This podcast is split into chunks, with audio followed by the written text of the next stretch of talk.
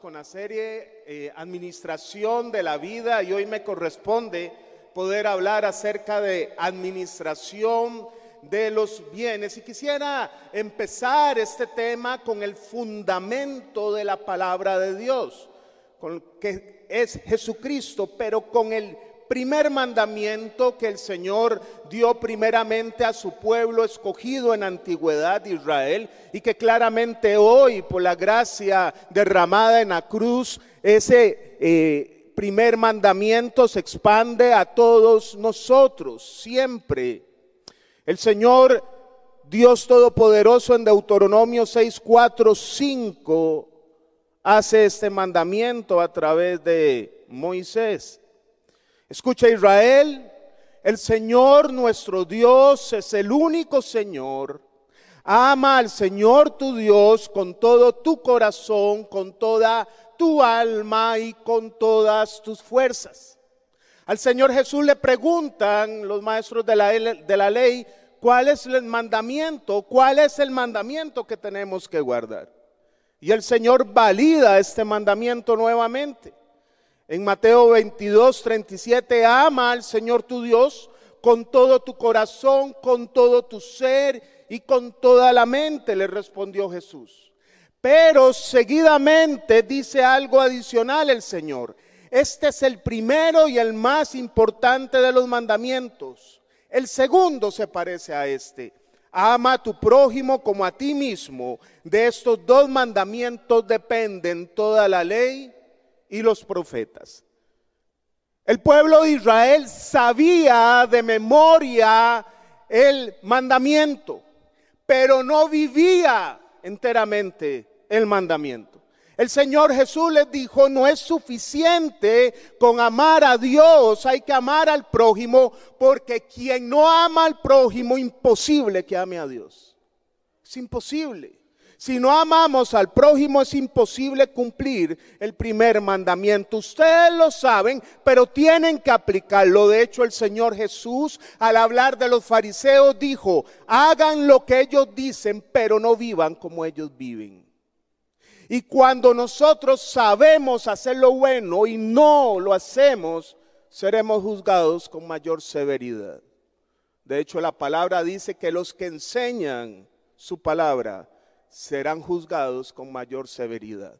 Porque ya tenemos el conocimiento de qué hacer y qué no hacer.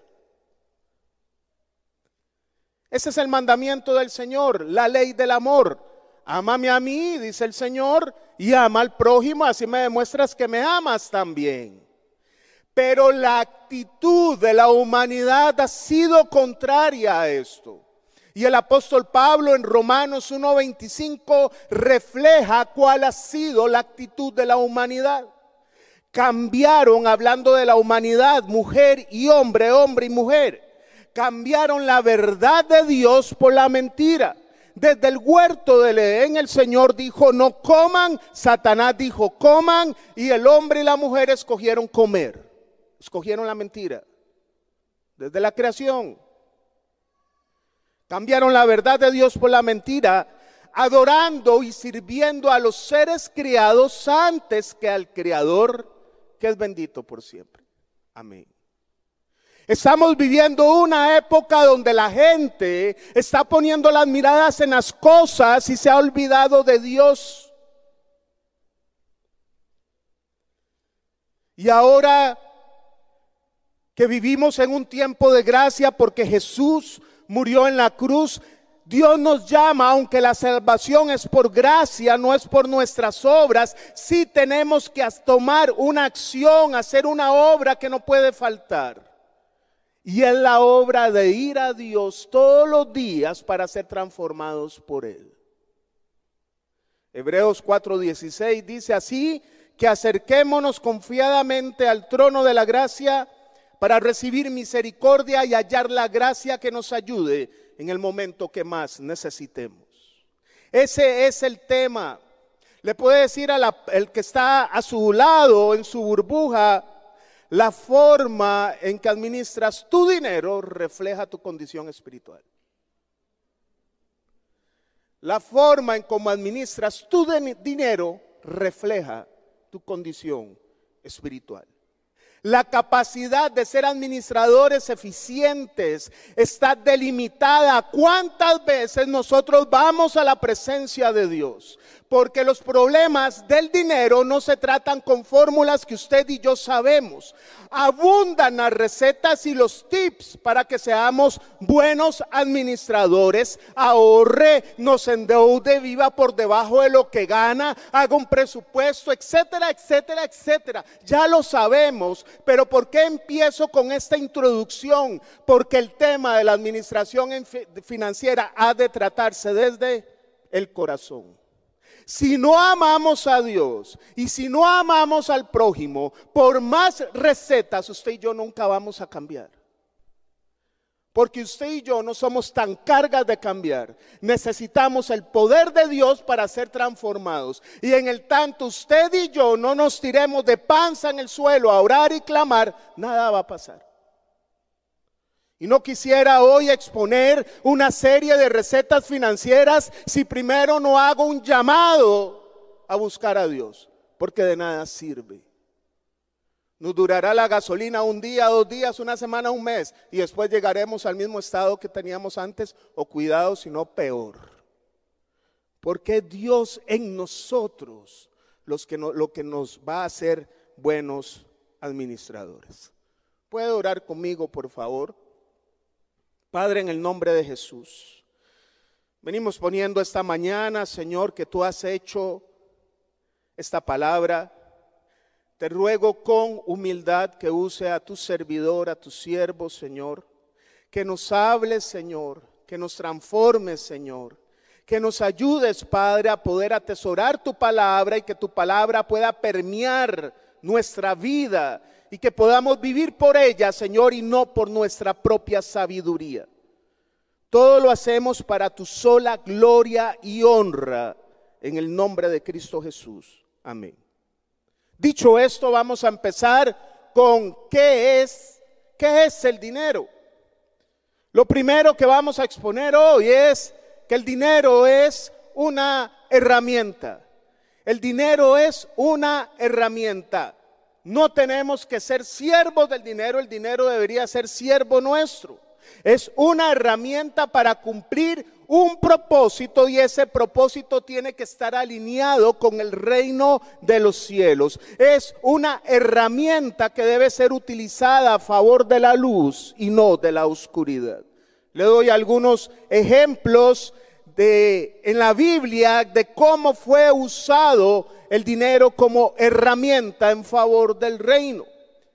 Quizás empezamos con la ofrenda más admirable o la primera ofrenda admirable que vemos en la Biblia en Génesis 4:4. ¿Se acuerda de los hermanos Caín y Abel, Abel y Caín? Bueno, Abel hizo una ofrenda extraordinaria. En Génesis 4:4 dice, Abel también presentó al Señor lo mejor de su rebaño, es decir, los primogénitos con su grasa. Y el Señor miró con agrado a Abel y su ofrenda, no solo la ofrenda. Dios vio con agrado a Abel y su ofrenda porque sabía Abel que todo lo que tenía, él no era propietario, era un administrador de bienes que Dios le concedió en administración. Y él dijo, esta herramienta la voy a usar para adorar a Dios y le dio lo mejor de su ganado. Herramienta de adoración. Segundo ejemplo que le quiero dar, el pueblo de Israel es liberado de Egipto y es llevado en el éxodo al desierto. Y en el desierto Dios le manda a Moisés hacer un tabernáculo que no es más que un templo que iba caminando ambulante porque el pueblo tenía que avanzar. No podía ser una iglesia como esta fija, tenía que ser un templo que pudiese ir avanzando. Y resulta que hacer un tabernáculo con las disposiciones y normas y descripción que Dios dio era sumamente oneroso. Resulta que el tabernáculo era más o menos así. En sus porciones externas se usaban materiales más comunes como piel de ballena o piel de delfín. Pero conforme usted se adentraba al tabernáculo, ya los materiales eran más onerosos. Usted se encontraba con bronce, usted se encontraba con madera de acacia que era finísima y que duraba mucho, y usted se encontraba, por ejemplo, con oro en el propiciatorio. No era un reto sencillo. Sin embargo, Moisés dice esto en Éxodo 36, 6, 7. Entonces Moisés ordenó que corriera la voz por todo el campamento, que nadie, ni hombre ni mujer, haga más labores ni traiga más ofrendas para el santuario. De ese modo los israelitas dejaron de llevar más ofrendas, pues lo que ya habían hecho era más que suficiente para llevar a cabo toda la obra. El pueblo de Israel, a pesar de su rebeldía, tenía claro que el dinero era una herramienta en favor del reino. Hay que construir un tabernáculo y todo el mundo se puso a dar. Hasta tal punto que dijo eh, Moisés, suave, suave, paren. Ya hay mucho. Bueno, en Latinoamérica más de uno diría, no sigan, sigan, sigan, ¿verdad? Después del tabernáculo, el pueblo de Israel llega a la tierra prometida, ya se establece como nación, ya no va a deambular de un lugar a otro y ahora sí, Dios manda hacer un templo fijo. Y David tenía el sueño de hacer este templo, pero no lo llega a hacer, lo llega a hacer su hijo Salomón. Pero David recogió los materiales para que cuando él partiera, Salomón iniciara la obra. ¿Cuál fue la actitud nuevamente de Israel? Y David hace una oración asombrosa en Primera de Crónicas 29, 16. Oh Señor nuestro Dios, aún estos materiales que hemos reunido para construir un templo, para honrar tu santo, santo nombre, vienen de ti. Todo te pertenece. ¿Qué está diciendo David ahora otra vez? Esto es tuyo, es una herramienta para hacer el templo, una herramienta para ser usada en favor del reino de Dios. Y en el Nuevo Testamento, después que Jesús resucita y asciende a los cielos y se forma la iglesia primitiva, en el libro de los Hechos, Hechos 4:32, ¿cuál era la actitud de los creyentes con el dinero? Dice, todos los creyentes estaban unidos de corazón y en espíritu y consideraban que sus posesiones no eran propias. Puede decirlo, no eran propias. No eran de ellos. Así que compartían todo lo que tenían. Propósito de reino. Alguien con necesidad, tome, papá. Propósito de reino. Herramienta para el reino de los cielos. Número uno, el dinero es una herramienta. Número dos, el dinero es una prueba, es un examen. Y nuestra actitud hacia el dinero revela el carácter, revela dónde está nuestro corazón. Cuando escasea el dinero en casa, ¿cómo reaccionas espiritualmente? Cuando el dinero abunda en tu casa, ¿cómo reaccionas espiritualmente? Mire, la pandemia fue un tamiz que se pasó y muchos creyentes no pasaron esa prueba. En esta iglesia hay mucha gente que estaba antes de la pandemia y no las volvimos a ver. ¿Qué pasó? ¿Dónde estaba el corazón? ¿Estaba en él o estaba en las cosas? Hemos tenido experiencias también aquí a través de la pulpería, se dan diarios a personas con necesidad, pero la fila es mucha, hay gente que quiere perpetuamente recibir un diario y ni siquiera se congrega en la iglesia, ni siquiera. Y les llamamos y les decimos, ve, hay gente con necesidad, ya a usted le hemos dado mucho, necesitamos ayudar a otras personas y la gente en lugar de decir muchas gracias se enojan. En lugar de agradecer todos los meses que han recibido un diario, se enojan. Porque han perdido la perspectiva que Dios no nos llamó a ser receptores, sino dadores. Esa es la naturaleza que Dios nos dio. El Señor vino a despojarse y nosotros lo tenemos que seguir a Él. ¿Dónde está el corazón? Porque a veces vemos la mano, en lugar de ver la mano de Jesús, solo vemos lo que está en la mano de Jesús. Lastimosamente hoy estamos bombardeados con una serie de, teologías de la prosperidad que te dicen, si das 100 dólares, tu hijo sale de drogas. Mentira. Tu hijo sale de drogas cuando todos en casa ayunen y oren y doblen rodilla. Es así. Es una cuestión de plata. El hombre rico, recuerda el hombre rico en Marcos 10, 21, 22. ¿Qué tengo que hacer para ganar la vida eterna? Todo lo he guardado, dijo ese hombre rico. Y el Señor le contestó. En Marcos 10, 21, 22, Jesús lo miró con amor y añadió, una sola cosa te falta, anda, vende todo lo que tienes y dáselo a los pobres y tendrás tesoro en el cielo. Luego ven y sígueme.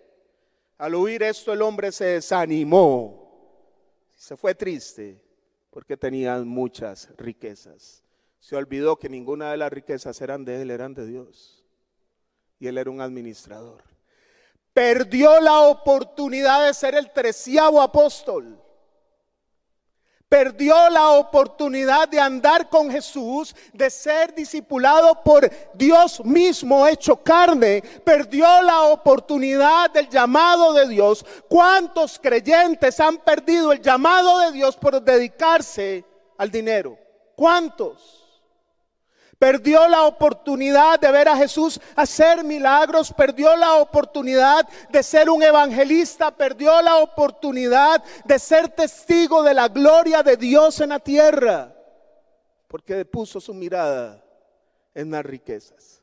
Pablo dijo en Filipenses 4, 12, 13, sé lo que es vivir en la pobreza y lo que es vivir en la abundancia. Como muchos apóstoles modernos, ¿verdad? Sé lo que es vivir en la pobreza. Muchos le dirían a Pablo, seguro Pablo tiene pecado, está maldito porque está pasando pobreza. Qué error más grande doctrinal. Si usted y yo no pasamos pruebas, ¿cómo nos vamos a sensibilizar con la gente? Si usted y yo en algún momento de la vida no pasamos necesidad, ¿cómo usted va a sentir lo que otros sienten? A través de las pruebas Dios nos enseña lo que otros pasan, para que nos sensibilicemos, para que cuando alguien pase necesidad usted corra porque usted lo vivió y sabe lo que es eso. Las pruebas son parte de la vida. Pablo dice, apóstol Pablo, escritor de la mayoría del Nuevo Testamento, dijo, sé lo que es vivir en pobreza y sé lo que es vivir en abundancia. Hay un sector del cristianismo moderno que dice no jamás. Parece que somos mejores que Pablo, que Pedro, que todos los apóstoles, que los primeros creyentes. He aprendido a vivir en todas y cada una de las circunstancias. Es el concepto moderno de resiliencia o adaptabilidad a las situaciones. Tanto a quedarse saciado como a pasar hambre, a tener de sobra, sobra como a sufrir escasez. Pero todo lo puedo en Cristo que me fortalece. Él no está usando esa frase con una fe irresponsable. Voy a endeudarme con 150 millones para tener la casa de mis sueños porque todo lo puedo en Cristo. Eso no se, no se aplica. Es que las circunstancias que la vida nos presenta, el Señor dijo, te daré la prueba, pero te daré la salida.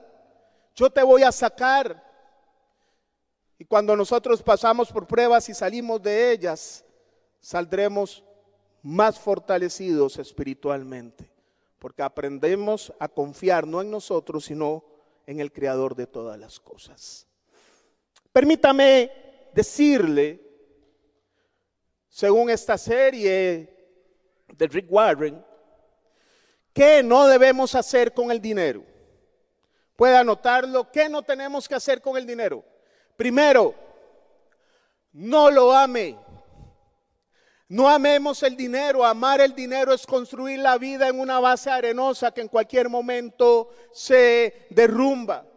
Pablo le advirtió a su hijo Timoteo, a su hijo espiritual, en 1 Timoteo 6:10, pues el amor al dinero es la raíz de toda clase de mal y algunas personas en su intenso deseo por el dinero se han desviado de la fe verdadera y se han causado muchas heridas dolorosas. Se puede dejar la iglesia por hacer dinero, se puede dejar la familia por hacer dinero, se puede comprometer la integridad por ganar dinero, se puede adulterar la fe por ganar dinero. Recuerde, amamos al Creador y no las cosas.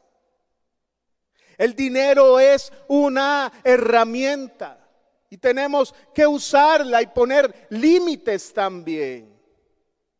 El amor de Dios nos invita a despojarnos por otros y nos hace alegrarnos cuando otros son bendecidos. Un creyente, una creyente nacido, nacida de nuevo, entiende que el logro que más le va a realizar como persona es cuando es una herramienta para bendecir a otros y dibujar una sonrisa en un rostro eso genera más satisfacción que un título profesional.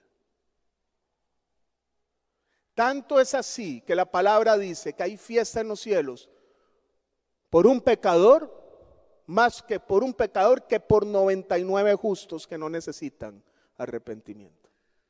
Esa es nuestra actitud. Esa tiene que ser nuestra actitud. El amor al dinero es adictivo como todas las adicciones. Va, lleva un abismo a otro abismo, nos entierra de un hueco a otro hueco. Eclesiastés 5.10 dice, los que aman el dinero nunca tendrán suficiente, nunca. Qué absurdo es pensar que las riquezas traen verdadera felicidad. Ayer comentaba que usted va a un hotel de playa, alguna vez lo vi, usted va a un hotel de playa, usted está con su familia, da gracias a Dios porque le dio la oportunidad de estar ahí, no siempre se puede estar, y usted ve una familia ahí que se agarra. ¿Cómo se van a agarrar? En lugar de meterse en la piscina y disfrutar lo que Dios les dio, se agarran. Y usted ahorita se va al Parque de la Paz y hay familias sencillas en una mesa del Parque de la Paz disfrutando gallos de huevo duro, tirándose los huilas de un cartón ahí en el zacate y sonriendo. ¿Qué prefieren esos hijos? Ver los tatas en un hotel de playa amargados o en el Parque de la Paz disfrutando y tirándose con ellos. No es un asunto de dinero, es un asunto de la actitud del corazón. Es un asunto de dinero. El Señor dijo en Hebreos 13:5, el Espíritu Santo, no amen el dinero, estén contentos con lo que tienen. Pues Dios dijo, nunca te fallaré, jamás te abandonaré. El hecho que este país deba más de un, billón de colones en tarjetas de crédito es porque no están contentos. Yo quiero más. No estoy satisfecho con lo que Dios me da. Yo necesito más. No estoy satisfecho con el carro que Dios me dio. Es un zarandajo, es un gajo. Yo quiero más. Están contentos con lo que tienen. Estamos de paso. Desnudos venimos, desnudos nos vamos y no nos llevamos nada. Y usted se mató para que otros lo tengan. Tenga lo suficiente, lo necesario. Dos, no vivas para el dinero. Primero, no lo ames. Segundo, no vivas para él.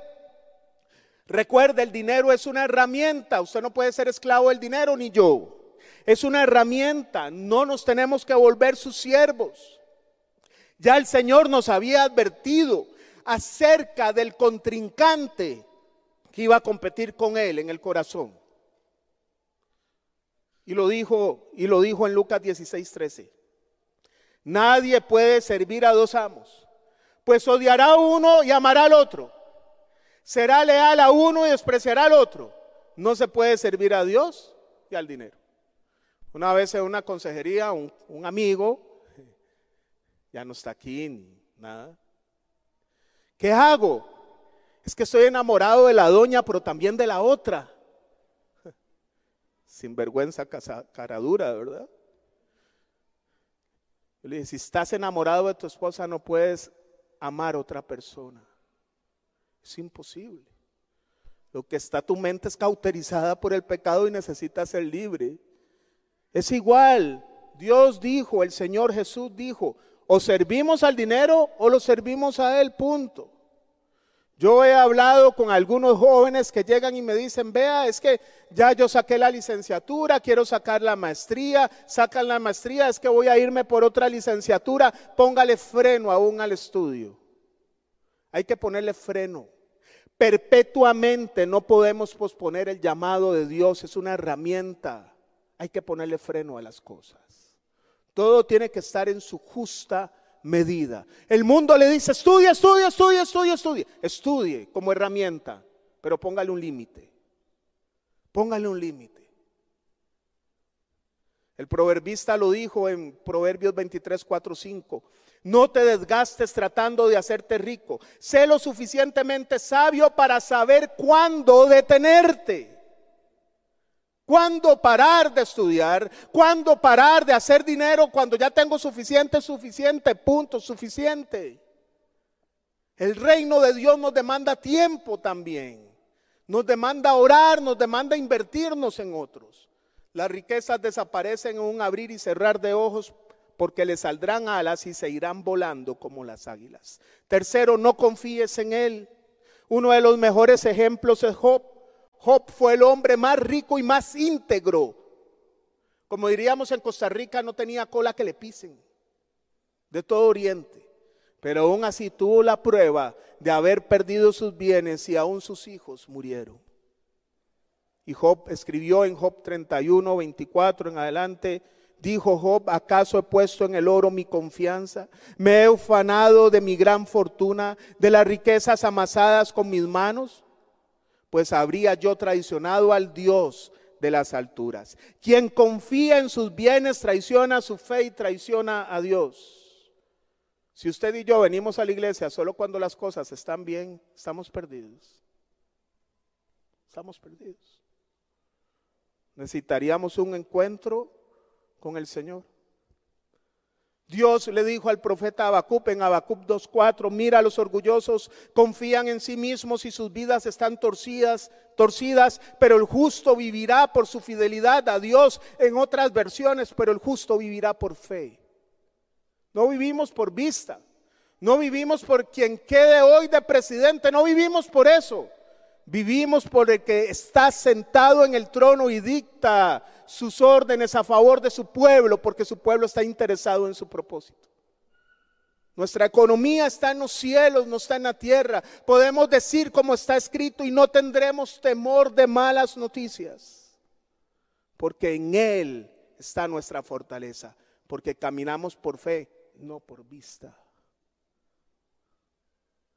El Salmo 25.3 dice, quien en ti pone su esperanza jamás será avergonzado, jamás será avergonzado, jamás será avergonzado. Cuatro, no lo acumules. Recuerde, el dinero es una herramienta. ¿Y quién tiene una herramienta para guardarla?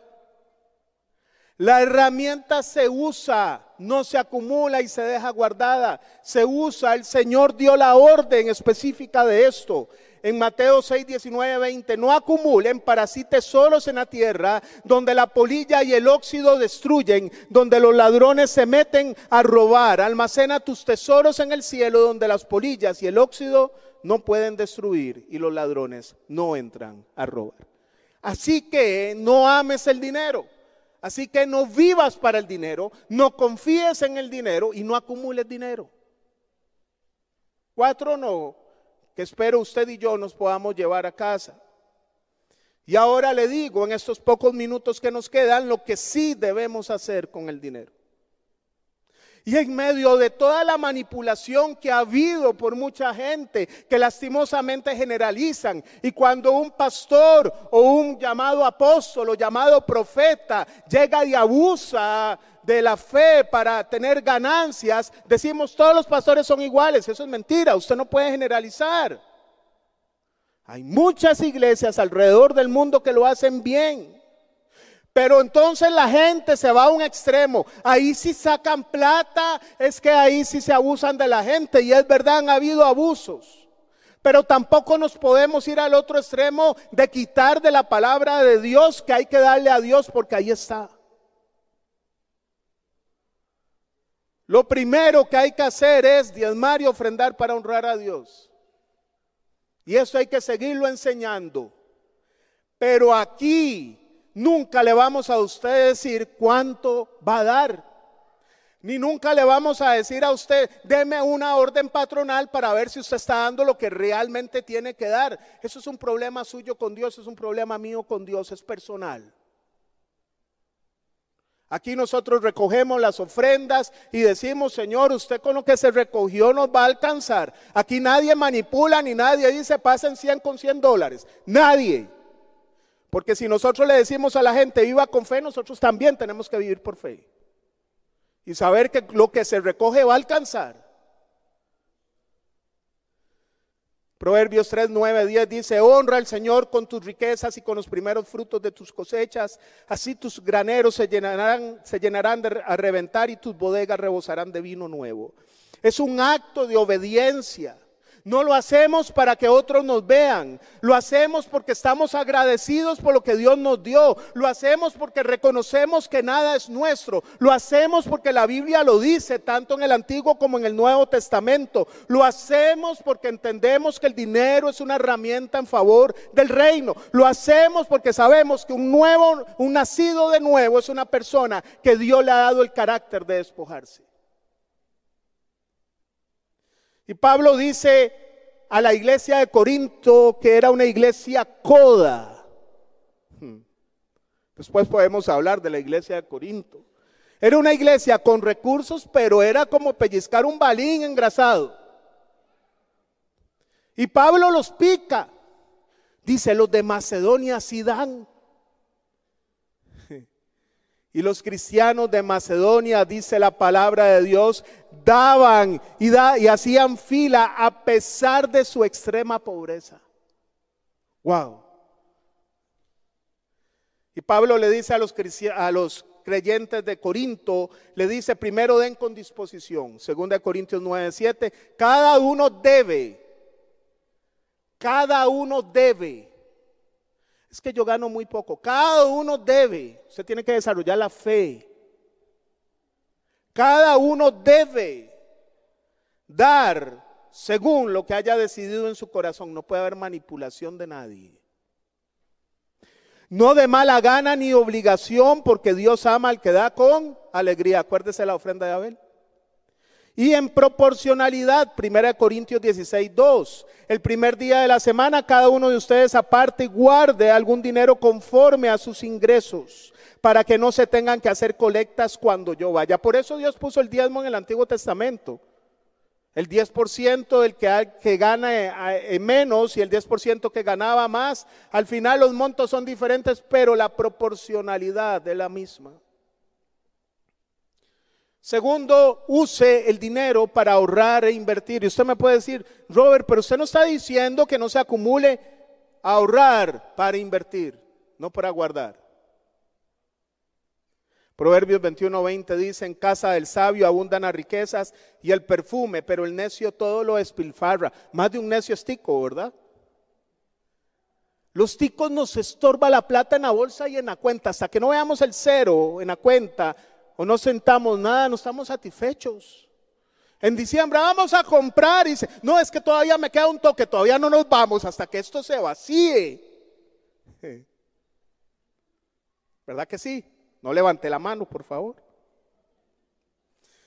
Entonces, ¿cómo lo hago? Primero, aprenda a contentarse con lo que tiene. Segundo, viva por debajo de lo que usted gana, no por encima. Y tercero, haga un presupuesto para que usted determine cuánto puede ahorrar. Cuando doy consejerías financieras es un vacilón porque la mayoría de los casos les doy un machote de presupuesto, le llénenme esto y nos vemos en la segunda sesión. Y cuando me traen el presupuesto salen sus ingresos, salen sus gastos, sale todo, pero nunca en la mayoría de los casos, en la mayoría, no hay un rubro que diga diezmo y ofrenda. Hay que enseñarles el fundamento de principio. Vea, es que usted no entiende, hay que diezmar y hay que ofrendar. Eso yo no se lo puedo meter a usted por la jupa. Ore para que Dios se lo revele. Usted está sacando a Dios de su vida financiera. ¿Cómo quiere que le ayude ahora? Métalo. Obedezca. Hágalo como Dios dice. Porque queremos que Dios nos dé todo, pero nosotros no damos pasos hacia Él. Dice Jeremías 33, 3, clama a mí, yo te responderé. Dios responde el, clamor, no al que no clama. Al que toca se le abrirá, responde al que toca. Vengan a mí los que están cansados y cargados y yo los haré descansar. Vayan. Dios da descanso al que va, no al que no va. Tenemos que volver. Por eso empecé en la introducción. Amemos a Dios. Porque ninguna receta financiera va a funcionar si no entendemos lo que es amar a Dios y amar al prójimo. José en Génesis 41, 34, no lo vamos a leer, recuerda, tuvo un sueño y le dijo a Faraón, está la interpretación, vendrán siete años de abundancia sobre Egipto y siete años de escasez. Mi recomendación, Faraón, es que usted ponga administradores sobre el grano y que en los siete años de abundancia se almacene la quinta parte para que en los años de escasez haya lo suficiente para poder salir adelante como país. Ahorre el 20%, le dijo José. Viva por debajo Imagínense los siete años en Costa Rica y abundancia. Yupi, vino plata más, jale a Cancún, jale a Miami, ahora en pandemia todo está por debajo. Vamos a comprar. Qué dicha, Dios nos bendijo. Eso es tiquicia, un país sumamente endeudado. Tres, usa una parte para proveer a tu familia. Usa una parte para proveer a tu familia. Parece mentira, pero eso hay que enseñarlo aún en la iglesia. Porque aún en la iglesia hay personas, perdóneme la expresión y no me tilde de pachuco, que se hacen el, el maje o la maje con las obligaciones de casa. Parece mentira. Y Pablo dijo a Timoteo nuevamente en 1 Timoteo 5:8, el que no provee para los suyos, y sobre todo para los de su propia casa ha negado la fe y es peor que un incrédulo, porque aún se espera de los que no conocen a Dios que sean responsables en su casa. El Señor Jesús en el Sermón del Monte dijo, amén a sus enemigos, a los que los persiguen, porque ustedes aman solo a los que los aman y hasta los recaudadores de impuestos hacen eso. La gente más miserable, ladrona que había en tiempo de Jesús, aún ellos amaban a su familia. Hoy tal vez el discurso podría ser diferente. Ame primero a la familia para que después pueda amar a los que los persiguen. ¿Cuántos hombres dicen partido de papi fútbol? Vamos y damos la plata ahí porque hay partido. Vamos a la o nos compramos unos buenos zapatos. Es que yo soy el que trabajo y la doña ahí en la casa metida ni siquiera un taco, ni siquiera un taco, ni unas doraditas. No han entendido que son una sola carne que no es mi plata, sino que es nuestra. Una sola carne, una sola bolsa, una sola economía. Hay esposos que ni siquiera saben cuánto gana el otro. Eso se llama un adulterio, adulterio financiero. Me llegó un bono que no sepa la doña. Adulterio financiero. Es igual que usted tome el sexo opuesto y llame, uy, hoy no está mi esposo, mi esposa, veámonos. Es lo mismo con la plata. Lo mismo. Cuatro, invierta en el mejoramiento del carácter. Gastamos en un montón de cosas, pero no invertimos en cosas de vida. No nos gusta gastar en seminarios, en libros, en que nos dé seguimiento cuando tenemos problemas de carácter, que nos vea un especialista. No, mejor eh, voy a la iglesia porque todo es gratis. No invertimos, pero sí nos vamos a, comprar combos, a ir al cine, a todo eso que no, que, que no va a sumar mucho, pero cuando es cosa de invertir en nuestra vida sana, en un corazón sano, nos da pereza invertir. Dice Proverbios 16, 16, las ganancias de los justos realzan sus vidas, pero la gente malvada derrocha el dinero en el pecado.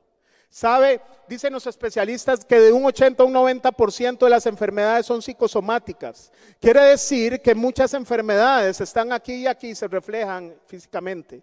Corazones llenos de odio, de rencor, personas que fueron heridas y no han podido quitar escombros, se reflejan en estrés, en ansiedad, en alergias, en problemas cardíacos, en problemas respiratorios, en el hígado graso, en un montón de situaciones.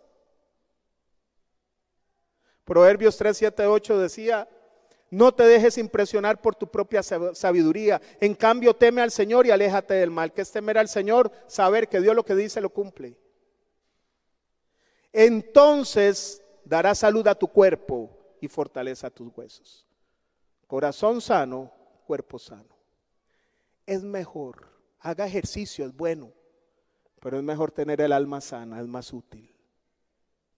Porque usted puede ser el mejor deportista y estar envenenado y morirse físicamente. Y nos ha dado cuenta. Y termino, usa una parte para ayudar a otros. Despojarse es el reino. Es una inversión que se necesita. Al final de los días, el Señor Jesús profetizó, al final de los tiempos, que iba a pasar esto. Estarán los justos y el Señor les va a decir, porque tuve hambre y me diste de comer.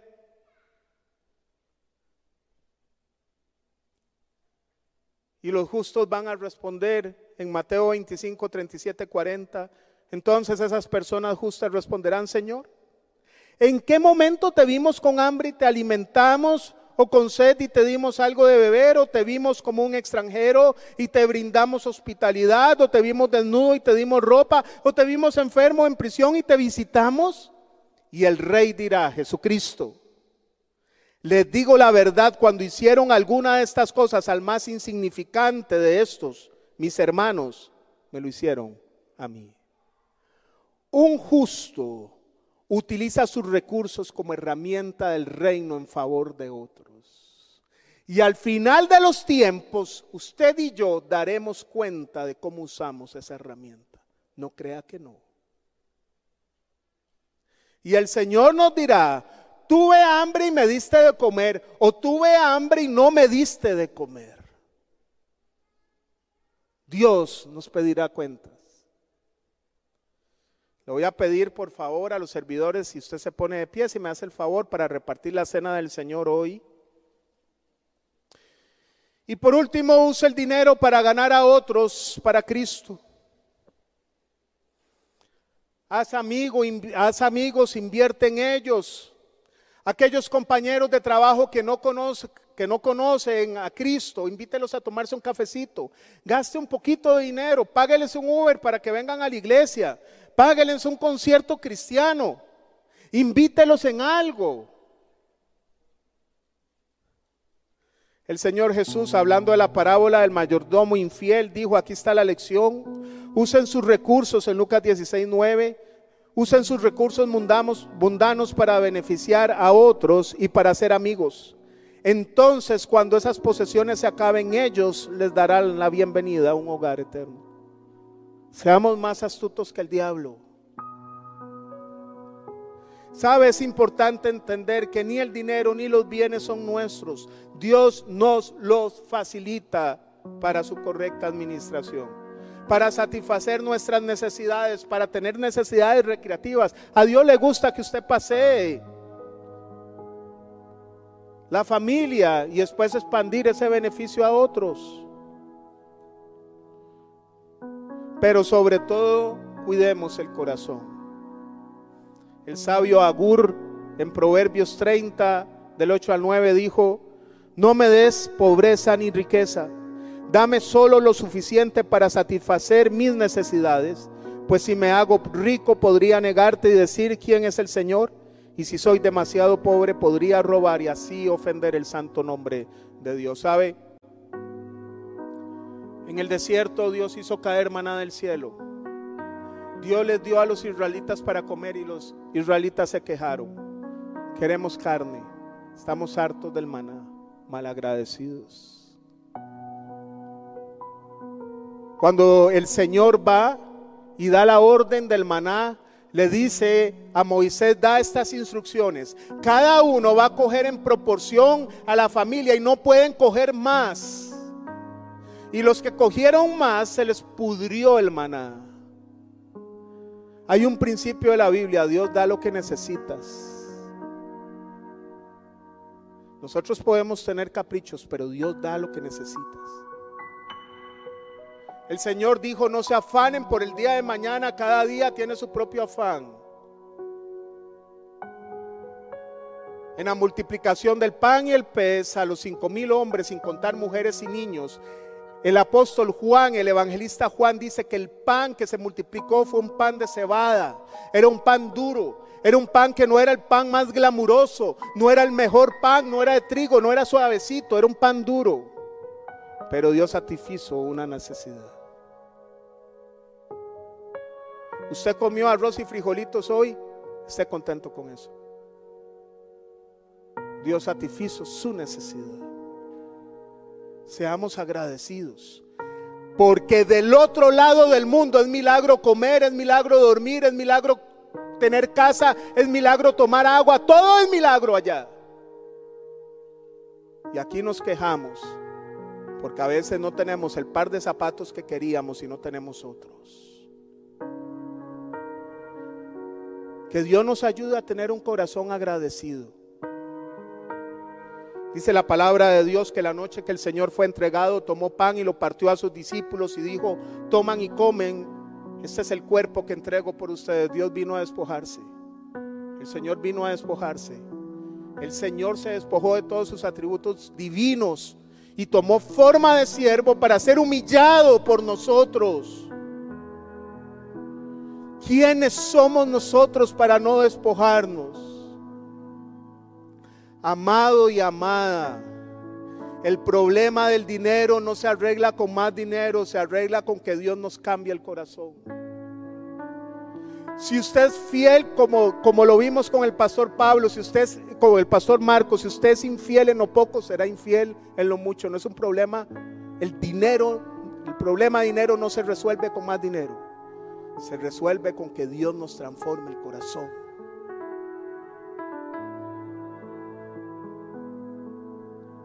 Padre, en el nombre de Jesús, Señor, recordamos ese cuerpo molido por nuestros pecados, Señor. Que el castigo de nuestra paz fue sobre ti, que por tu llaga fuimos sanados, Señor. Gracias Señor por ese sacrificio colgado en un madero, horas, horas hasta que expiraste y dijiste, consumado es gracias por ese velo abierto en tu carne que nos permite entrar confiadamente al trono de la gracia. Lo que antes solo se podía una vez al año con animales, ahora podemos 24 horas al día entrar al trono de la gracia porque somos redimidos por su sangre. Ayúdanos a aprovechar esa oportunidad de acudir a ti, de decirte, Señor, hazme un buen administrador de lo que me has dado, porque llegaré a dar cuenta de esto. Ayúdame, Señor, ayúdame a no pensar en mí, ayúdame a pensar en los demás. Dame un corazón lleno de amor y empatía, Señor. Perdóname si no lo he hecho bien. Limpia mi pecado, transforma mi mente, santifica mi vida, Señor. No quiero comer esto indignamente, quiero que me transformes. Yo no puedo, Padre, yo vengo a ti porque yo no puedo. Ayúdame, cámbiame la vida, ayúdame a confiar en ti si usted está pasando una necesidad. Confíe en el Señor, no confíe en las noticias. Haga lo que humanamente usted tiene que hacer y ponga lo imposible en manos de Dios, que no seremos avergonzados. El que pone su esperanza en Él no será avergonzado nunca. Dios abrirá esa puerta. Crea, caminamos por fe, no por vista puede decirlo, yo camino por fe, no por vista. Yo camino por fe, no por vista. La fe la certeza de lo que se espera, la convicción de lo que no se ve. No necesito ver para creer. Yo solo sé que Él es mi Padre. Y que Él dijo, si ustedes siendo malos dan buenas cosas, cuanto más su Padre Celestial dará buenas cosas a aquellos que se las pidan. Pero el Señor antes de decirnos, danos hoy el pan de cada día, primero dijo, Señor, que venga tu reino y que se haga tu voluntad en la tierra como en el cielo. Amarlo a Él primero. Puede comer el pan.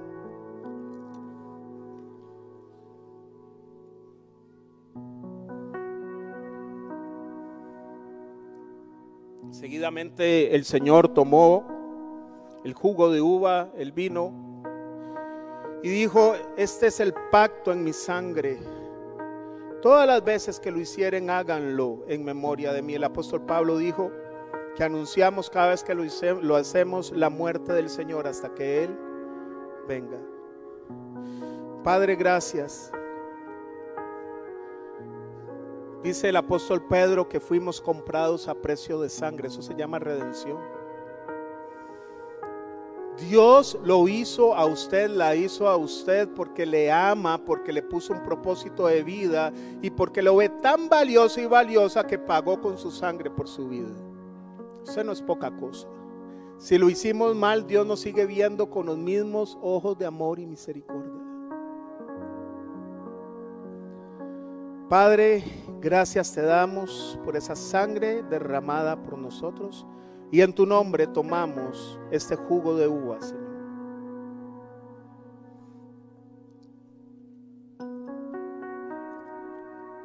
Puede alzar sus manos al Señor y decirle, Señor, gracias. Porque hasta aquí me has ayudado. Porque hago las mías, las palabras del salmista, el Señor es mi pastor y nada me faltará. Porque tú eres suficiente para mi vida porque sin importar la prueba que esté pasando, usted me va a sacar adelante en el nombre de Cristo Jesús, porque tu mirada está puesta en mí. Ayúdame a despojar mi vida en favor de otros y a sentirme realizado y satisfecho con eso. Ayúdame a empezar en mi casa, Señor, con mi esposa, con mis hijos, con mi familia, con mamá, con papá, con papá. Ayúdame. Y que cuando tú vengas me puedas decir, Señor, porque tuve hambre y me diste de comer. Porque estuve enfermo, preso y me visitaste. Porque estuve desnudo y me vestiste. Que podamos escuchar esas palabras. Danos esa capacidad en el nombre de Cristo Jesús. Padre, bendice a este pueblo hermoso, Padre. Llévalos con bien a sus hogares. Que la paz tuya reine en ellos, Señor. Bendigo sus familias, bendigo sus hijos, bendigo todo lo que ellos emprendan. Y sobre todo ayúdanos a amarte con todo el corazón, con toda el alma y con todas las fuerzas. Y amar a nuestro prójimo como a nosotros mismos, en el nombre de Cristo Jesús. Amén y amén. Que Dios me los bendiga.